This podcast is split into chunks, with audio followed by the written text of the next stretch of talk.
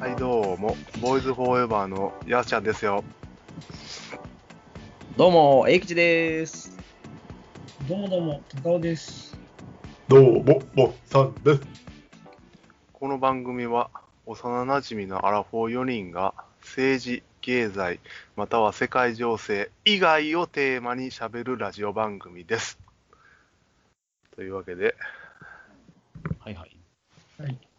ですまあ、時期的に今もうちょっと早いんですけど、うんおう最近すごいなんかちょっと、恐怖体験があって、おう恐怖体験。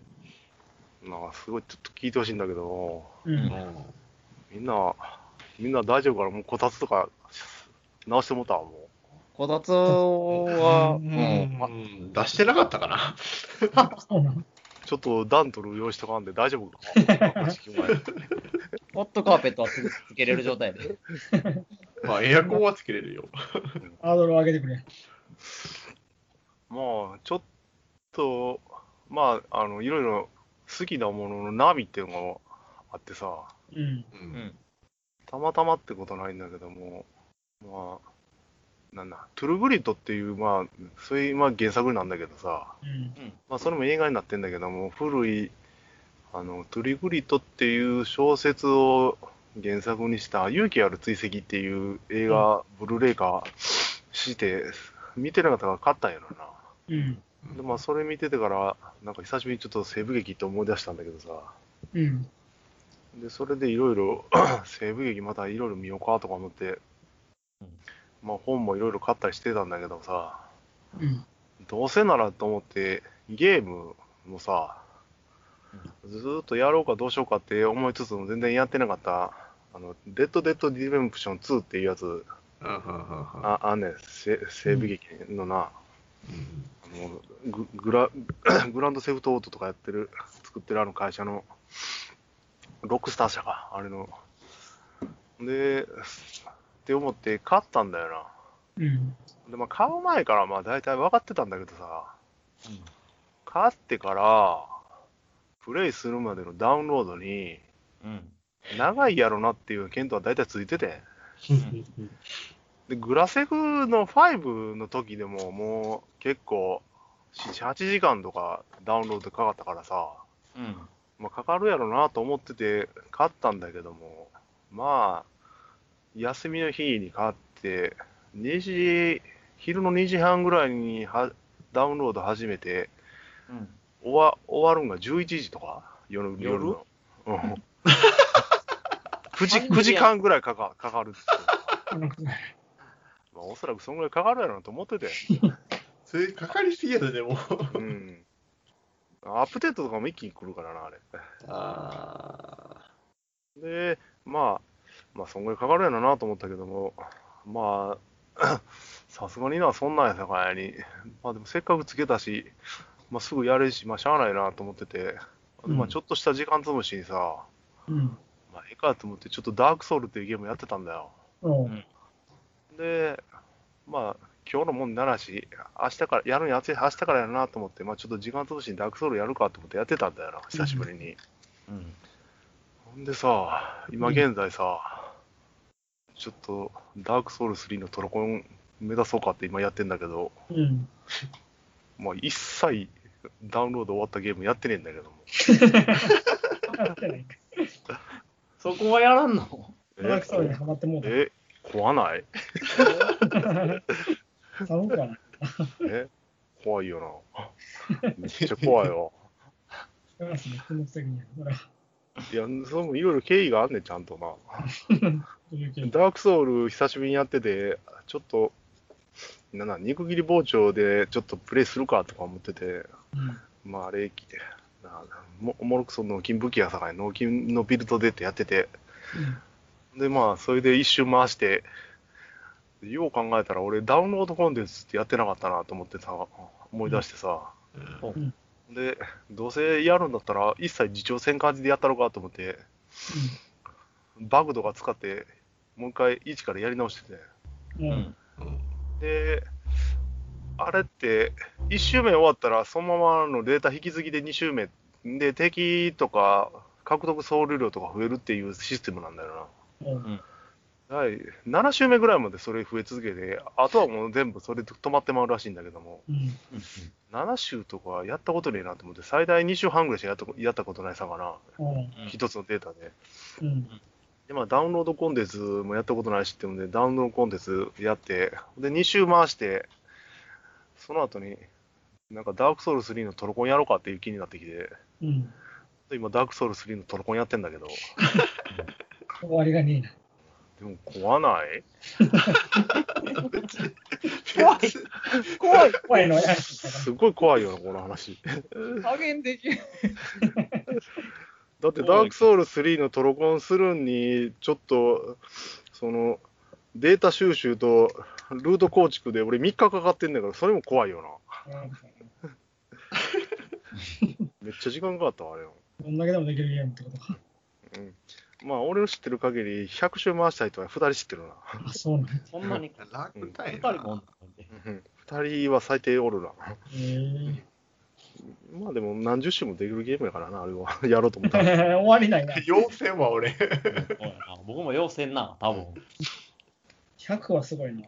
そんなに全然違う楽しみ方ができると思う。それ100はでももう多分もうやろうと思ってやってるだけだと思うね。あでも、 いろんな武器があるから、この武器で攻略ってなったら、まあ1周目をずっと何回もやる繰り返すことになるやろうけどな。そういうことをやろうと思ったらやれんことはないさかいに。えまあ俺も結局それでやってんだけどな。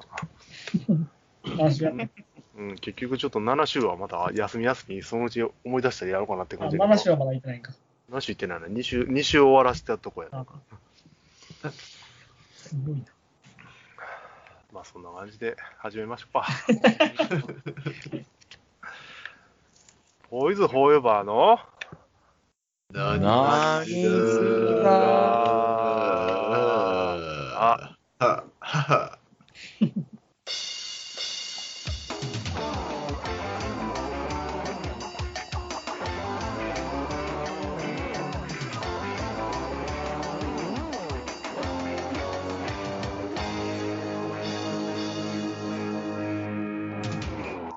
はい、ということで今回は、うんちょっとこのテーマでやりたいなっていうのがあって、うん。はい対決うんうん対決というか対決シーンでもいい。いんやけども、うんこの対決がすごいっていうのが、まあで、あーできりゃってことないけど、あの、なんか漫画とかさ、ううんん映画とか、うんまあ、小説でも何でもいいんだけど、まあ、一応フィクションの話で一応くくってどうかなと思ってうん対決って聞く対決っていうかな、まあ、大体でもうーん映画でさ、うんうんまあ、黒澤明のほ「用心棒」もまあまあそうなんだけどさあれはまあけ拳銃とそのチャンバラの戦いでまあまあその辺も面白いとこなんだけどもうんその続編続編っていうかまあまああの椿三十郎おうの最後の対決シーン、やっぱり、あれは歴史に残る名勝負やなっていうのあが、あれかっこいいな。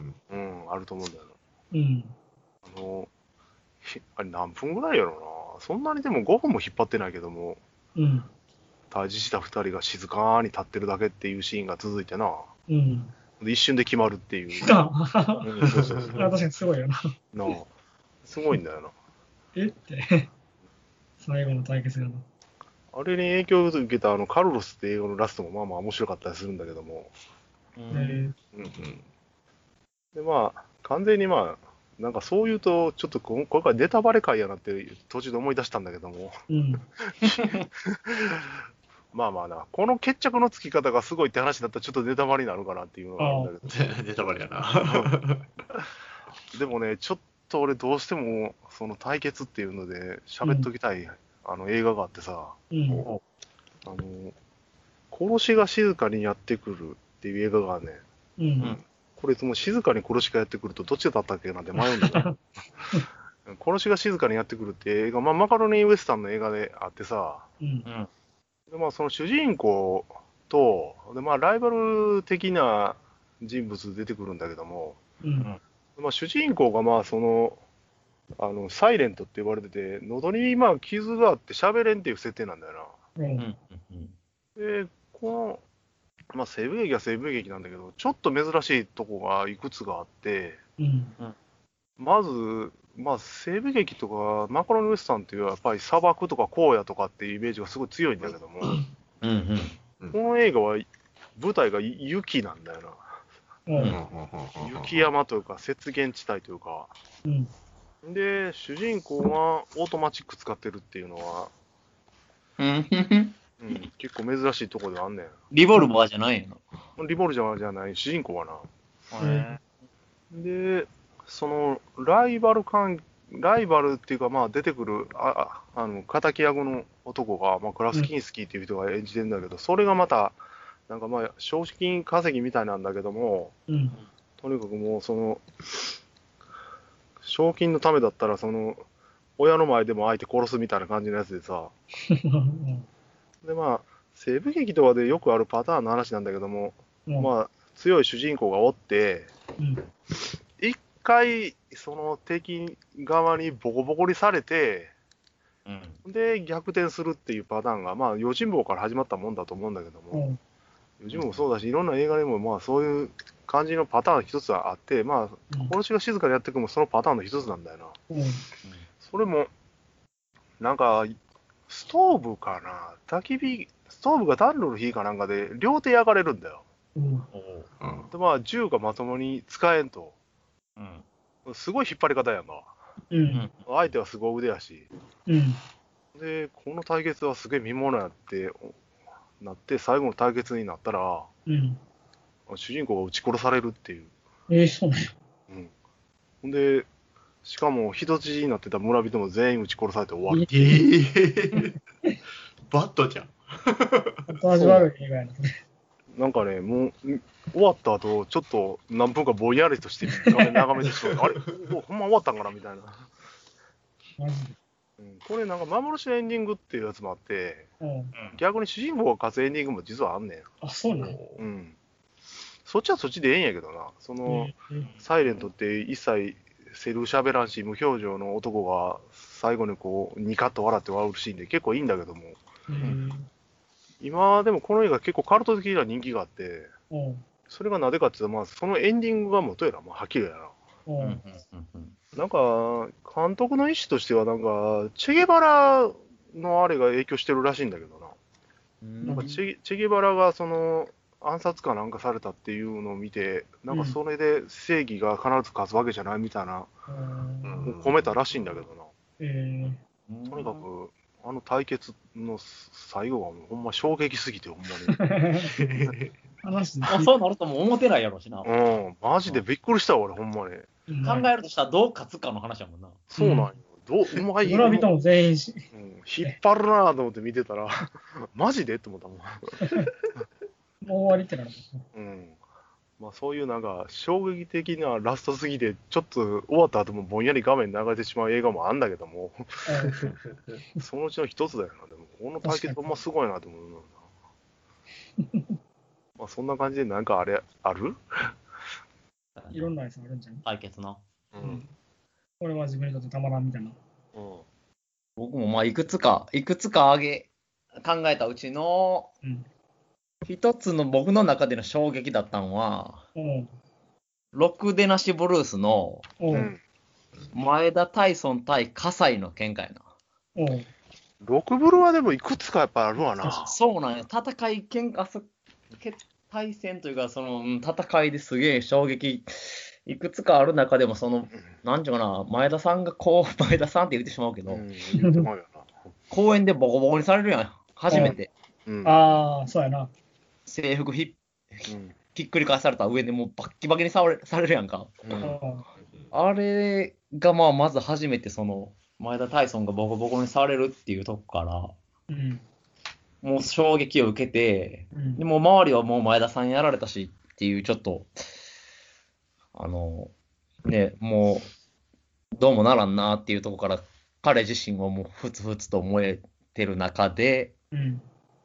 なんていうんかな葛西とタイソンだけのきも喧嘩の気持ちだけじゃなくてそのうん。タイソンがいてる帝拳高校としては、その前田さんが喧嘩強いかろうが、負けようが仲間意識がすごくて、うん。っていうチームうんの学校に対しても、葛西の方は、その恐怖だけで牛耳ってて、うん仲間意識もあんまりないみたいなとこで、うんそのお互いの気持ちっていうのかな、葛西自身は強さを保ってやんと、チームはと保ってれやんとかうん。いう心の葛藤とかもあって、うん。うん、なんていうのかな。 た何もかも対照的なとこで、そう、でも結局、負けっぱなしで終われやん、負けてても大丈夫やって言うてる周りのに囲まれてるタイソンはそう、やっぱりでもそれじゃ無理やっつって、もう一回あの戦い挑むっていうんかな。うん。うんで、そこで恐怖だけで牛耳ってたって思ってたはずの葛西にも応援する仲間が出てきて、うん。やっと本気で差しでやれるみたいな。うん。あの戦いがすごく好きで、おううん、なんか、あれはい印象強いなと思って、確かに。うん。ヤンキー漫画では、ロックブルが一番好きや な。いっぱいあるけど好きなんですそうよ。やな。うんこれ確かに。面白かったな。他は、他は。まあ、いいっぱいなんかで思ったけど、やっぱりあれかな。牛を取ら出した方がいいんかなと思って。まあ、ブルやろうなと思ったけ ど、牛を取らのあの、悟り。サトとリ。な。うんサトあリそなこ。はほんまにね、うん。なんとも言えん。その悟りっていう妖怪がおって、うんその悟りは、釜を使う妖怪なんやけど、うんえーと病院に、え、事故で飛行機の、山に飛行機が墜落して、うん一人生き残った少年、ミノルっていう少年がおんねんけど、うんうんその少年は生き残ってんねんけど、目が見えへんねうんうんん。事故の影響で。うんで、その目を直そうと思って、悟りは、ああ悟りは、ミノルの目を直そうと思って、その行動するんだけど、その直そうと思う行動の仕方が、うん誰かの人間の目を取って、その悟りの、悟りじゃない、ミノルの 目におっしゃれたら、それがこう中に入っていって治るみたいなうんのを、で、直そうとするんやけど、うんそれをやっていくうちに、こう、何も何も人殺してやるんやけど、えーミノルは目が良くならんくて、うんうんで病院に行って、その手術するっていう、えっと山山に飛行機が墜落してて、まあ、発見されて、ミミノルがあの、うん病院に入院して、うんで、その、まあ、手術することになったんやけど、うんそこでその、ウショっていう主人公が出てきて、目ん玉を切られる人が、し犠牲者がいっぱい出てくるから、その、悟りと戦うんやけど、うん悟りはその、今までの妖怪と違って悪いことをしようとしてるわけじゃなくて、いいこと、えー、ミノルを助けようと思ってやってる。そうやな。そう。目的がな。そうそうそうそう。で、牛と戦うんだけど、牛、その悟りはめちゃくちゃ強くて、相手の心が読めんねやんか。うんうん相手の心が読めるから攻撃してくる分わかる、みたいな。うんで、まあ、牛尾は悟りを倒して、うんうんで、最後に悟りが、その、なんていうんだっけ、あれ。ちょっと目、目直る、んなんていうんだっけ、最後のセリフを忘れてしまった。何や、何や大事な。まあ、なんせ、うんなんていうセリフだったっけ俺出てけへん。サタリ調のセべリてフも調べてもできないな。調べてもつか、あの、セリフなんだか覚えてないっけあれも。よ読んだけど覚えてねえな。セリフまで。まあ最後のセリフは覚えてけ、覚えてないけど、その、悟りが、一緒に質問するんだ。うんミノルは、その、わなんだあ、目が治っても、その、悟りのことを友達と思ってくれるかじゃないけど、なんかそんな感じだったっけじゃなかったかな。ちゃううか、どんんな、ななんか、なんかそんな感じの問いかけでそうやななんかううしおが優しい言葉をくれたんだじゃん。そう、後ろが嘘をつくんやけど、その嘘が悟りには分かってしまうっていう最後のあ心が読めるからな。そうそうそう。で、さ、牛尾もなんか倒したのは倒したけど、なんかものすごい悲しくなって最後に大泣きするみたいな。う。うん。そうあの対決がね、牛尾と虎の中では、ほんまになんかこう、まあそういう悲しい話、結末になることが結構あんねんけど、それはこの中で一番心に残ったなと思って。うんあった、これや。あたえっと、俺を見てお父さんなんて言ってくれるかなって。って言って、当たり前だろって言うんだけどもう。んうん。そう。で、そう、だから、な何があって、う嘘つくんが嫌いな牛尾が、悟りのために最後嘘ついたっていうあれだうよ。んうんなあうん山の中で目見えへん状態で自分がお父さんやって嘘ついてたあれやな実を助けてたんやな助けようとしてたんやなあそうそうそうそう。ううんんそうそうそうそうそうあの回がねうん。最高やった最後のあの朝子っていうそのヒロインがおんねんが朝子にうんすがりついて大泣きする牛尾うんうのんっうんうん泣いてたのていうのが僕の中のやつかな対決の読みたくなってきた、また。ほんまやな。これは名シーンやねおっさんは俺か。うん。俺はね、ゴジラシリーズのうんゴジラ対ビオランテ。おビオランっておさ、ビオランテ。ガイガンちゃうんかガイガン、ガイガンもまあ、まあ、ええ、まあいいんやけど、 ジェジェットジャガー出てくるあれじゃな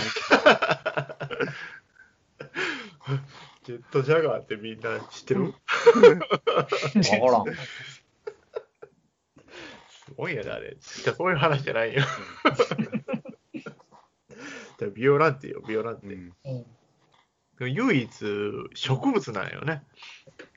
あああ、そうか、あれ、唯一。バラみたいなやあ、つそうよか。唯一植物なの。沢口飛鳥やろそう そうやな。で、まあ、その、ビオランテ、まあ、そっから VS シリーズが始まってってんけど、うんうんうんで、一番初めの対決するやつがビオランテだって、うんだから、ゴジラ、まあ、初初代ゴジラからこう、ずーっと行って、で、こう、またリリメイクってわけじゃないけど、まあ、新しいゴジラをまた作ったやつの続編みたいな感じだったんよ。うんうんうんうん平成版平ゴジラ成版ゴジラゴジラになのるの方がいいか。うんかな。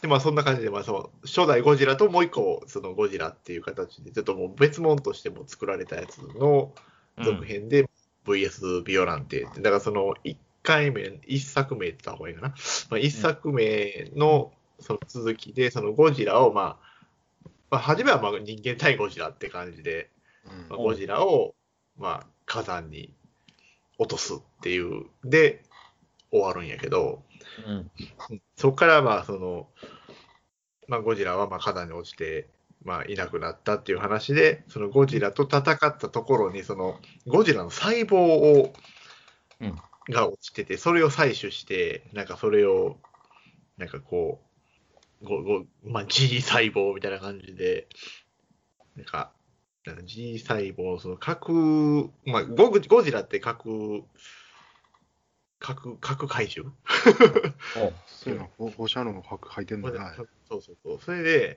まあ、その、まあ甲殻バクテリアみたいな、そんなやつをまあ研究して、でなんかこう、軍事利用とかさ、そういう考える、こう、マッドサイエントスとかいてるわけよ。うんうんうん、それで、その、まあ、ある科学者が、その、バラと、そのなんか自分の娘からが、なんかこう遺伝子を融合させてこうバラを育てるっていうやつでやっててんけども、それそのバラがちょっとなんかこうあれだよなうまいこといかんかったかな知らんけどその G 細胞を使ったっていう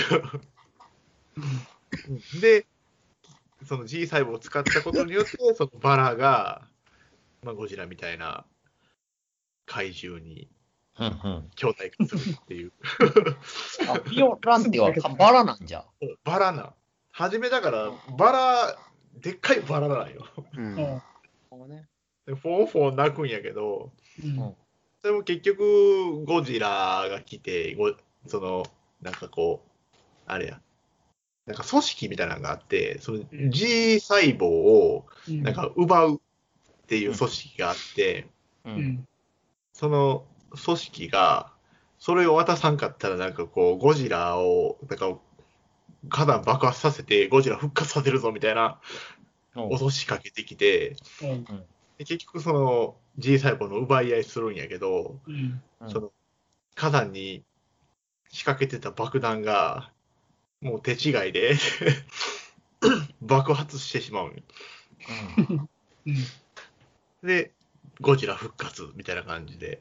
うん。で、そのバラはもうゴジラ細胞とか、そのひ引きつけられるみたいな感じでゴジラが寄ってって、おったううんん、そうそう。で、もう結局ゴジラに、でも動けんから、もうバラやから。 じゃなくてだからツタとかはこうピシャーって出てくるんだけど、本体自体は動けんから、あ、移動できんってこと な。移動できんかったね。 は初めのバラの状態では。うんでもう結局ゴジラに燃やされてしまうんやけどでその燃やされた後になんかこう粉みたいなのが上へ上がっていってうん。でなんかこうようわからんけどその娘のなんか遺伝子かなんか知らんけど そんなんもなんかこう意志が働いてでその粉がしこう地面に振った後にうん。またふなんかこう怪獣みたいな感じで復活してくる。うん。ビロンとか。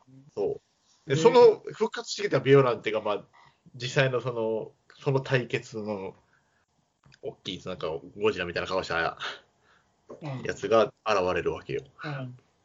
でそれは突進できるね。走れるね。ああ、みたい な。じゃあ2回戦うってことか、前言えば2。回戦うもんよね。へえー、そんなんだけ全然覚えてない。見見てないからな。ちゅうか、その娘が沢口靖子やろ。ああ、そうなん。うん。遺伝子のうん。そうやで。そうやな映画館で見たけどな、全然覚あの、割引券もらった記憶だけあるけどうんな。えて ない。おでも映画館見に行ったよ。見に行ったの。中学ぐらいの時じゃったっけ、これやってたの。そう、そうやな。なんかで、そのその時のゴジラも好きなんやけど、なんかちょっとこう生物っぽくてさ、うーん、あ、形とかってことそうそうそう。めっちゃリアルだったんよ。うん。まあ、ゴジラもん、なんた、なん、どの時期かとかいろいろあるからな。 全然ちゃうもんな、デザイン が。黒目ない時とかあるもんな。 あ、そうなんその時のゴジラが一番生物に近く作ったんやて。えうー、んあ、そそれは何やろな敵対するものが植物っていうことに対してってことやろか。いやじゃあ、仕切り直しとかいろいろあったからやる。そうそうそうそうそう。だからこうゴジラ解体全書にもそういうふうに書いてるからね。歴代でってことやろ、でも。そう、リアルな生物に近い造形っていう。うなん。まうーん。であ、そうか、めビオマント自体も G 細胞が入ってるからちょっとゴジラっぽくなってるのがその変形した姿って。そうそうそうそうそうそう。あーあでも、あの、口はめちゃめちゃでかいからな。ちょっとなんかご顔がゴジラっぽくない。怪獣映画で言うと、平成版ガメラの、ガメラの3作目かな、あれ。イ、イイリスだったっけあれの対決も結構面白いけどな。うーん。あれのラストとかもすっげえ上がるんだけどな。でも結構、怪獣系の V- VS もんはね、好きなんだよね。ほんまにずっと好きや な。そうそうそうそう。もう、上げ出したらキリがないんやけど。ごごあの、ゴジラの逆襲って、ちょうどゴジラの2作目のな。あれ初めてあれでアンギラス出てくるやんか。うーん。ああれとかも初めて見たときすげえなと思ったけどな。アンギラス。あ怪怪獣対決、ここから始まったんかと思って。そうやな。茶軸ってたやろ、あれ。チャージ食ってた。言葉が言葉が。だから初め、シン・ゴジラ見たときに、あシン・ゴジラ見に行って初めて見たときに、急にゴジラじゃない別の怪獣出てきたから、あれこれ、え怪獣プロレス始まるのと思ってすごい期待 したの。そうそう、あれ、ほんまに、多分そこにちょっと狙ってたんかな、あれ。でもマジで思ったんやけどな、ゴジラ出てこんと、全然違う怪獣が出てきたから、えうんまあ、後にそれがゴジラになるんだけどな、それー、が。第第二体系か、第二体系なのか、あれは。よく鎌田君と呼ばれるあれな。うん。 うんうん鎌田君。鎌田に現れたから鎌田君と呼ばれあるあ、そういうことか。うんシン・ゴジラな。うんあれはやられたよ。うんなあれやられたらほんま、進化するんかいみたいな。まあその場で進化する。また機会があればぜひ見てください。やられてる。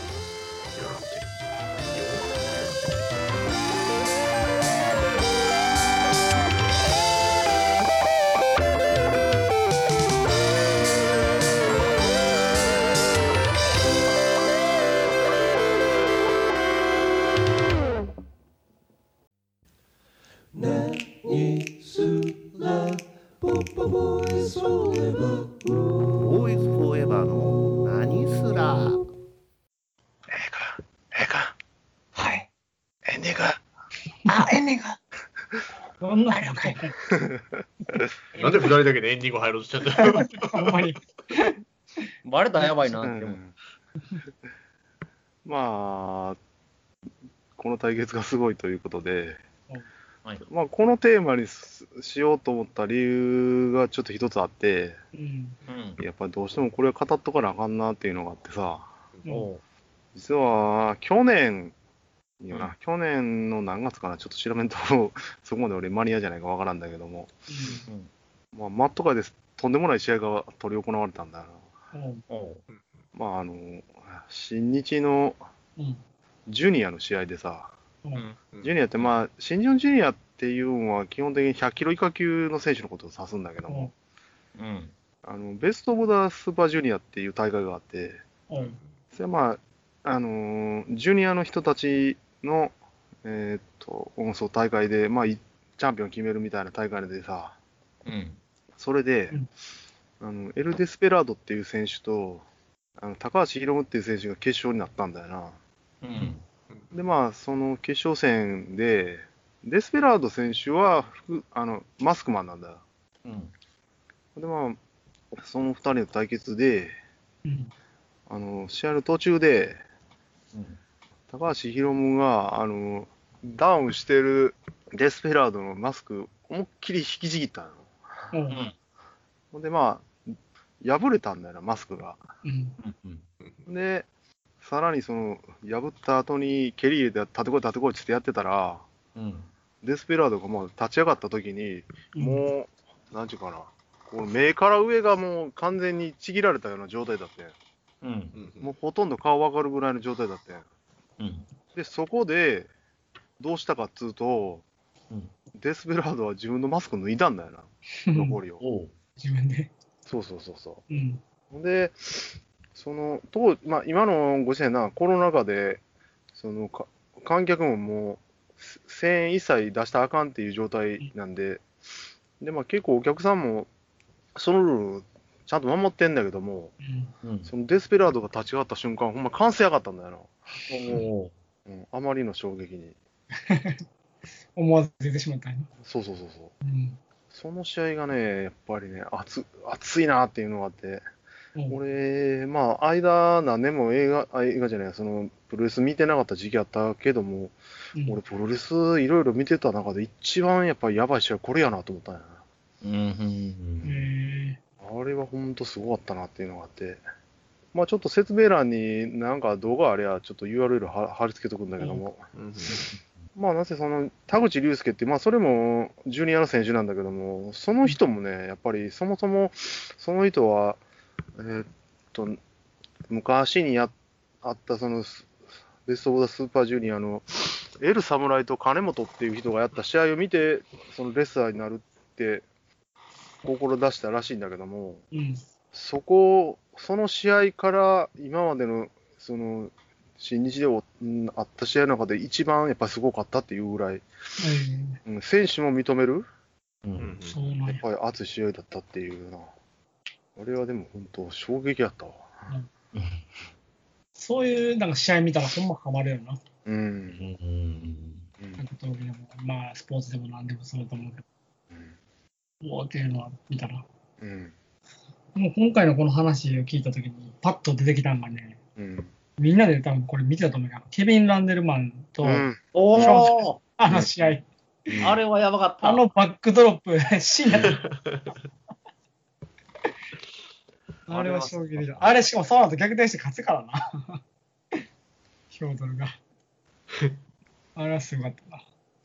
あす俺でもどっちかって言ったら、あの、うんあのミルコ・コロコップに勝った試合の方、うん。ああああ、あれもすごかったな。一瞬で、言う、言うのやつやろ。そうそうそうそうそうそうそあれもすごかったなあ。れもドンキーコング感がすごかったな。う、うん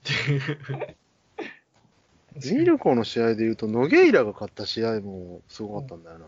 あれ、ほんまにノゲイラだいぶ押されてたから、うん初めてノゲイラ KO されるんちゃうかっていう感じの雰囲気が、すっごいひしひしと、あったんだけどな、試合でうん。でもやっぱり心が折れんかったっていう、一瞬の隙見せたら、もう粘一りが発で、うん、そうそう、持ってかれるって な。締められるかな。うん。あのとあのと時代とか、あの時期のか総合格闘技めちゃくちゃ見てたな。見てたなぁ。ま あでも、ノゲイラ対ボブ・サップおもろかったけどなぁ。あれ面白かったな。そうやな、面面白白かかった。った。うんびっくりしたもん。うん。あの頃よう見てたな、ほんまに。うん。興奮しながら見てたな。うんもうさんは、なんかし思い出というか、あるかうーん、そうやな。が、がっかりやな、がっかり。あもうそれもええんちゃう、別に。う うんん。フレディ VS ジェイソン。それでも実際じゃうやないか。フィクションじゃんかよ。あれ現実でやろうん現実ではね。できないすごいなまあでも、ああー、そうか。あけぼのがものすごい倒れ方 してる。初めて K1 出た時かだったよな、あれ。なんかものすごい危ない倒れ方 してた。もうサプターやったやつか。あそうれよ、それよ。前のめりにままともにいったやつ。そうそうそうそうそう。 あれはほんまにびっくりしたけどな。でも、衝撃だったのは僕は、あれな、キッド全盛期かな。おーうんどの試合もなんか、始まってすぐ飛び膝で決めるやつとかでもあったやん川。川川越だったっけうんあの、レスリングの人やんな。あ顎の骨砕けたやつだったっけですね。そうそうそうそう。ああれすごかったやん。もう始まってすぐだったやん。あ漫画から出てきたように思えたもんな、あの人。あ確かに、キャラクターがな。お結構、あのー、YouTube とかにも残ってるけど、シュート時代の試合とかもえげつないの結構残ってるあ、のそう。あの、ロロープ際でララッシュ始まったと思ったら、試合止まってんのにずっと殴り続けたって、なんか全、ー試合前に結構、絶世で結構なんかいろいろあったってコメント欄に書いてたけどえな。ーあ、そうなんや。うん。ほんでも、恨み込めてじゃないけど、生き切ったっちゅうことやな。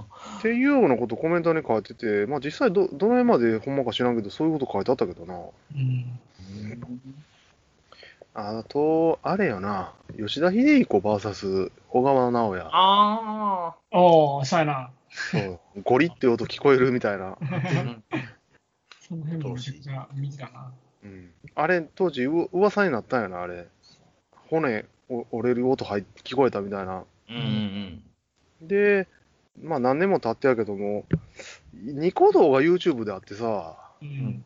で普段パソコンって俺基本的にイヤホンじゃねえや、ヘッドホンしてるからさ、ううんん。そのまま見てて、あ、そうよ、これ昔そんな話やって、なんか、高岡の永吉、あ、3人だったかななんかで音聞こえへんかってって、なんか見てたことあったや。うんん。うん。うんでうんうんあ、そう、あったなと思ってたら、ゴリンって音聞こえてきたよ。いやああ、ああ、と思って。ああれ何回も巻き戻して聞いたからな。うん見たな、中村中村。なあうん懐かしいな。うん。そうやな。その辺もさ、しょそれよりもさらにもうちょっと前の、あの、高田と武藤の試合とかもだいぶ夢中になって見てたけどな。あれな、うん。まだ、あの当時はあんまりよく分かってなかったけども、その辺の団体の事情とかいろいろ知るとまた面白いんだよな、あの試合。えー、ああ、確かにそれは分かってなかったな。うん。その、4の字で勝ったっていうのがまたいろんな意味合いを含んできたり。えー、あ、そうだったんや。うん、そうなんよ。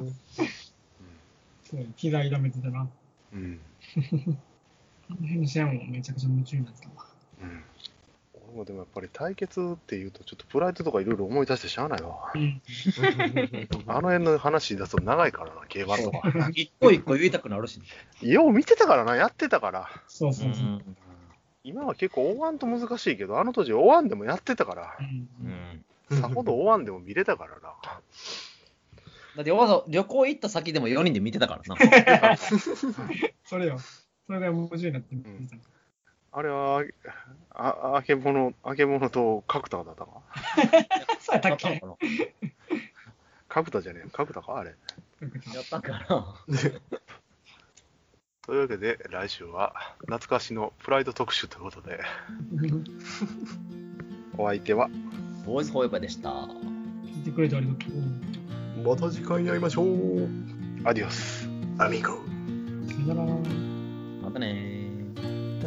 のしゃべりで時が過ぎるのも忘れていつだって笑い合えるさ明日を思い描いたり昨日を振り返ってみたりしながら僕たちは今どこへ歩いてるのかを確かめているのかもね